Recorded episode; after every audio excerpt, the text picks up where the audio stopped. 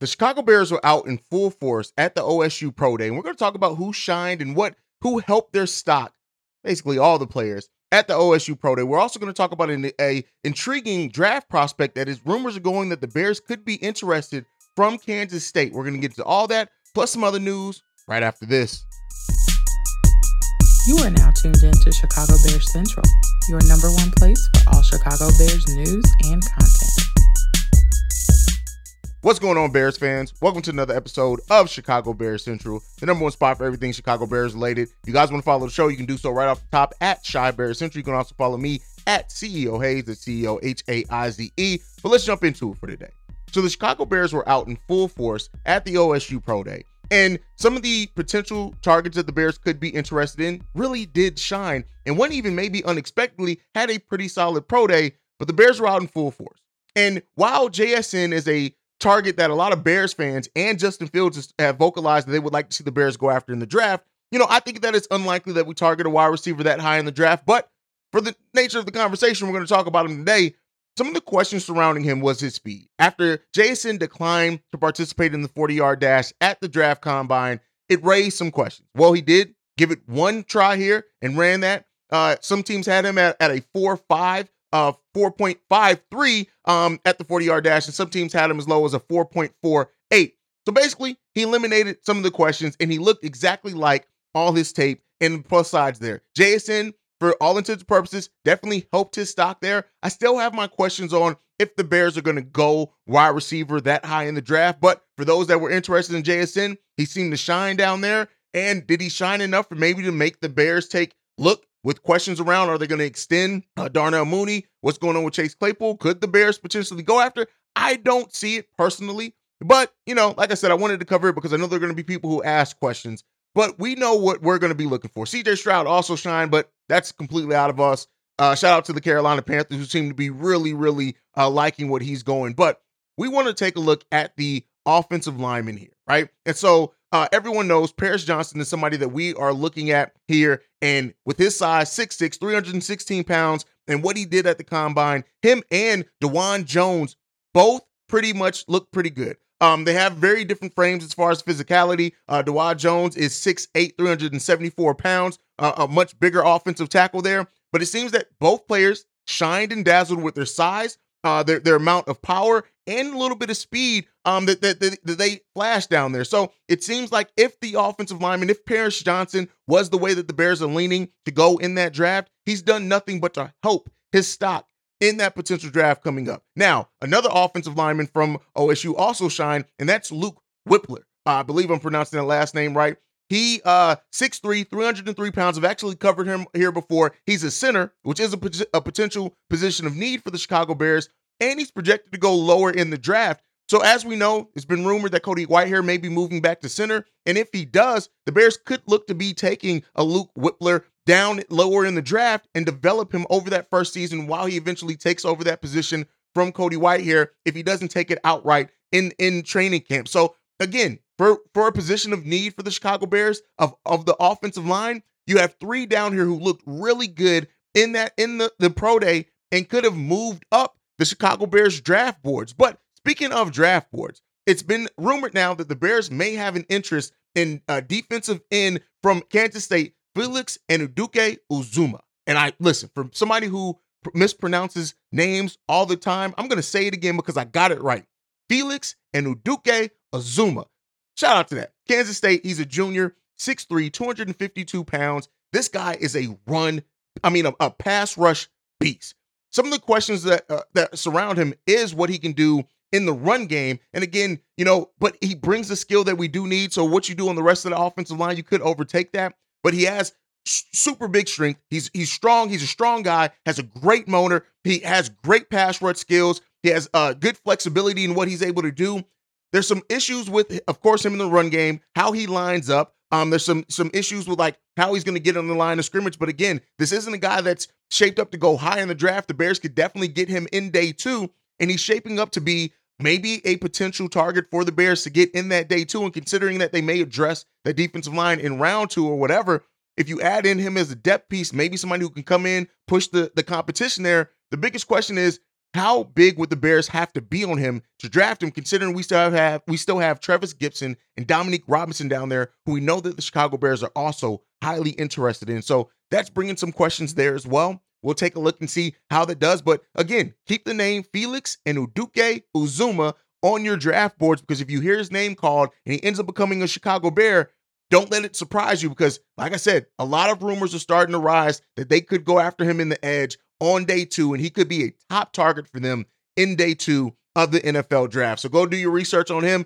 If you like it, if you need some more than what I got in there, other day two prospects that it seems that the Bears could be circling around is also Keanu Bitten, a uh, Keanu Benton from Wisconsin, defensive lineman. I've covered him as well here. And that's if we don't go and get uh, Jalen Carter with with number nine, if he doesn't fall there, he could be another interior defensive lineman that we bring that may not start right away, but that we could develop. 6'4, 309 pounds. This dude can ball. He's targeted. To, he's he could be in that spot of us either in our 61st overall pick or the 64th pick, and he could be a, a versatile defensive tackle that we can absolutely bring in, and he has a high motor as well. Another one that we're rumored to be interested in is day two is Isaiah Foskey. We covered him as well. Edge out of Notre Dame from the crib, basically. Uh, six foot five, 264 pounds. So again, really good uh, pass rusher. So, you know, those those are some targets that we're hearing the Bears could be interested on that defensive line in day two. So be on the lookout for that. But all right, let's go ahead and get off of that. So with free agency, uh, not really coming to a close, but free agency being at his its most quiet period, we've had start, you know, some of those grades are coming out from the outlets. And I just want to kind of go over what the Bears have been graded with in free agency so far. So Sporting News gave the Bears an A plus so far. Um, so, you know, there it goes. They gave eh, one of the best, and they gave the Packers a D. Shout out to that. You know, we always want to see those cheeseheads get bad. Pro Football Focus has given the Bears a B minus so far in free agency overall. Can understand that. CBS Sports has given the Bears a B plus. Now, Pro Football Network has given the Bears an A, and ESPN has given the Bears the most improved as far as free agency so far. So when you look at that, I know that the Bears still have tons of work to do. And I see you guys and some of the pessimism in the comments. And let me be clear I understand it and I even agree with it to a degree. But let's not overlook because of what they did not do to take away from what they have done. And they have added considerable talent. And we're not done yet. We're not done. We're not done, to quote another podcast. But, you know, it is what it is. Um, and so the Bears are, are improving. And that's all you can ask for in free agency. I think you know, sometimes as fans, we can get caught up in them not doing everything that we need or want them to do. But the Bears at least have made a drastic improvement of talent level to this roster. And we can see what it go what, what happens with it. I want to see the, the, the Bears continue to grow, continue to develop, and that's all it is, right? It's year after year growth, year after year filling holes, year after year adjustments. You're not going to get everything done in one single season. And even some of the things that may look like you initially filled a hole may have a fall off after a season or two. So you know, it's always a continued evolution with improving an NFL team. And that's why the teams that are able to stay good for long are special because you it, the, level of growth and level of change that you have to really commit commit to year after year to just keep improving your football team. Um, not te- not many teams are able to sustain it over a long period of time. And I think Ryan Poles is trying to build something sustainable here. And if he is successful in it, we could be talking about the Bears for a long time as far as being contenders and being playoff teams. And that's something that we haven't had in a while here in Chicago. But you guys can let me know what you think on those grades so far that the Bears have been given. Do you agree? Do you disagree? Do you think they should be higher or lower? Let me know down below. All right. Next one up, uh, uh linebacker Dylan uh, Dylan Cole has visited the Chicago Bears. Now, this is a guy, he's 28. He's played 26 seasons. He's a linebacker. Um, he played with the Tennessee Titans uh, for the last two seasons, played with the Texans before that. He's played 61 games over the course of his career. He's recorded 147 total tackles over six seasons, two tacks, I'm um, two tacks, two sacks, two interceptions, and one forced fumble.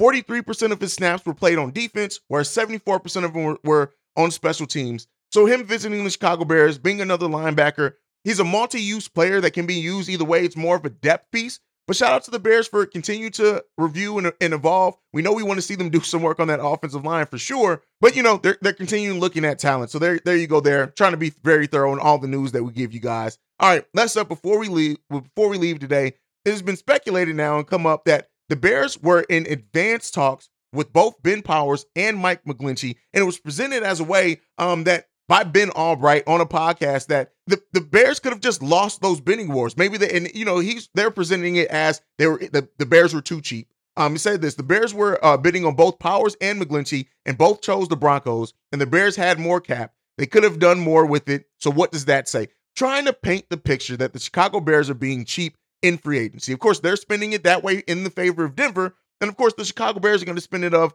we're not going to spend. We weren't going to spend the level of money that they got. We're going to be really, you know, mindful of our money and you know talk about the scheme fit and things like that. So both being in Denver and both being players that if the Bears would have gotten both Ben Powers and Mike McGlinchey, hey, we wouldn't have nearly as much salary cap as we have right now. I think that actually would have eaten, eaten up all of the salary cap that we got left, basically.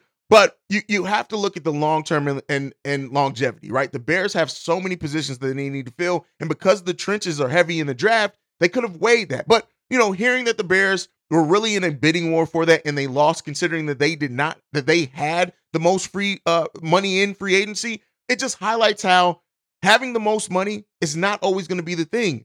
And Mike McGlinchey and Ben Powers very well could have chose a team that looks like it's better set to win than what the Chicago Bears are. And that is something that we have to fix this season. And we have to fix season after season is proving that we can be a destination for free agents, not also to get paid in, but also win and have some success. If Mike McGlinchey and Ben Powers ultimately decided on the different Broncos over the Chicago Bears for winning, I can't blame them on that. We still, as a franchise and as an organization, need to prove our commitment to winning, approve, uh, uh improve our ability to win. And with that, and having Justin Fields as a, a free agent that players may want to play with, we're going to see that start that that tide hopefully start to turn. It does suck to hear that two players that we absolutely needed, right, and could have not just could have used, would have been great here in different ways. Mike Valenti has his own issues in the pass protection, but it, it sucks to hear that we just lost out on a bidding war. But again, you have to stay mindful over what this front office is doing. And so Ryan Poles has his mindset on how he wants to spend his money. And or our money, uh, not our money, the, the McCaskey's money is what it basically boils down to. So we'll see what that means and if this is something that continually affects the Chicago Bears. But hopefully we start fin- solving that winning thing here in the next season. And then that's not even a question. And we can we won't have to ask ourselves, hey, the teams, the players not coming to this team because they don't believe that we're going to be able to win. But you guys can let me know what you think on all that down below. That is it for today's daily episode of Chicago Bears Central. You can follow the show at Chi Bear Central. You can send us any feedback, questions, comments, concerns, Chicago Bear Central at gmail.com. Lastly, if you want to leave a voicemail and our text message for our mailbag, our mailbag episodes going down tomorrow. We need get those voicemails in. You we heard it. We did two last week.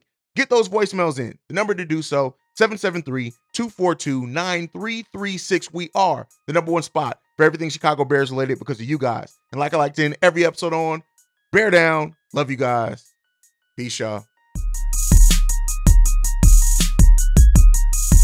This has been a presentation of the Break Break Media. Media.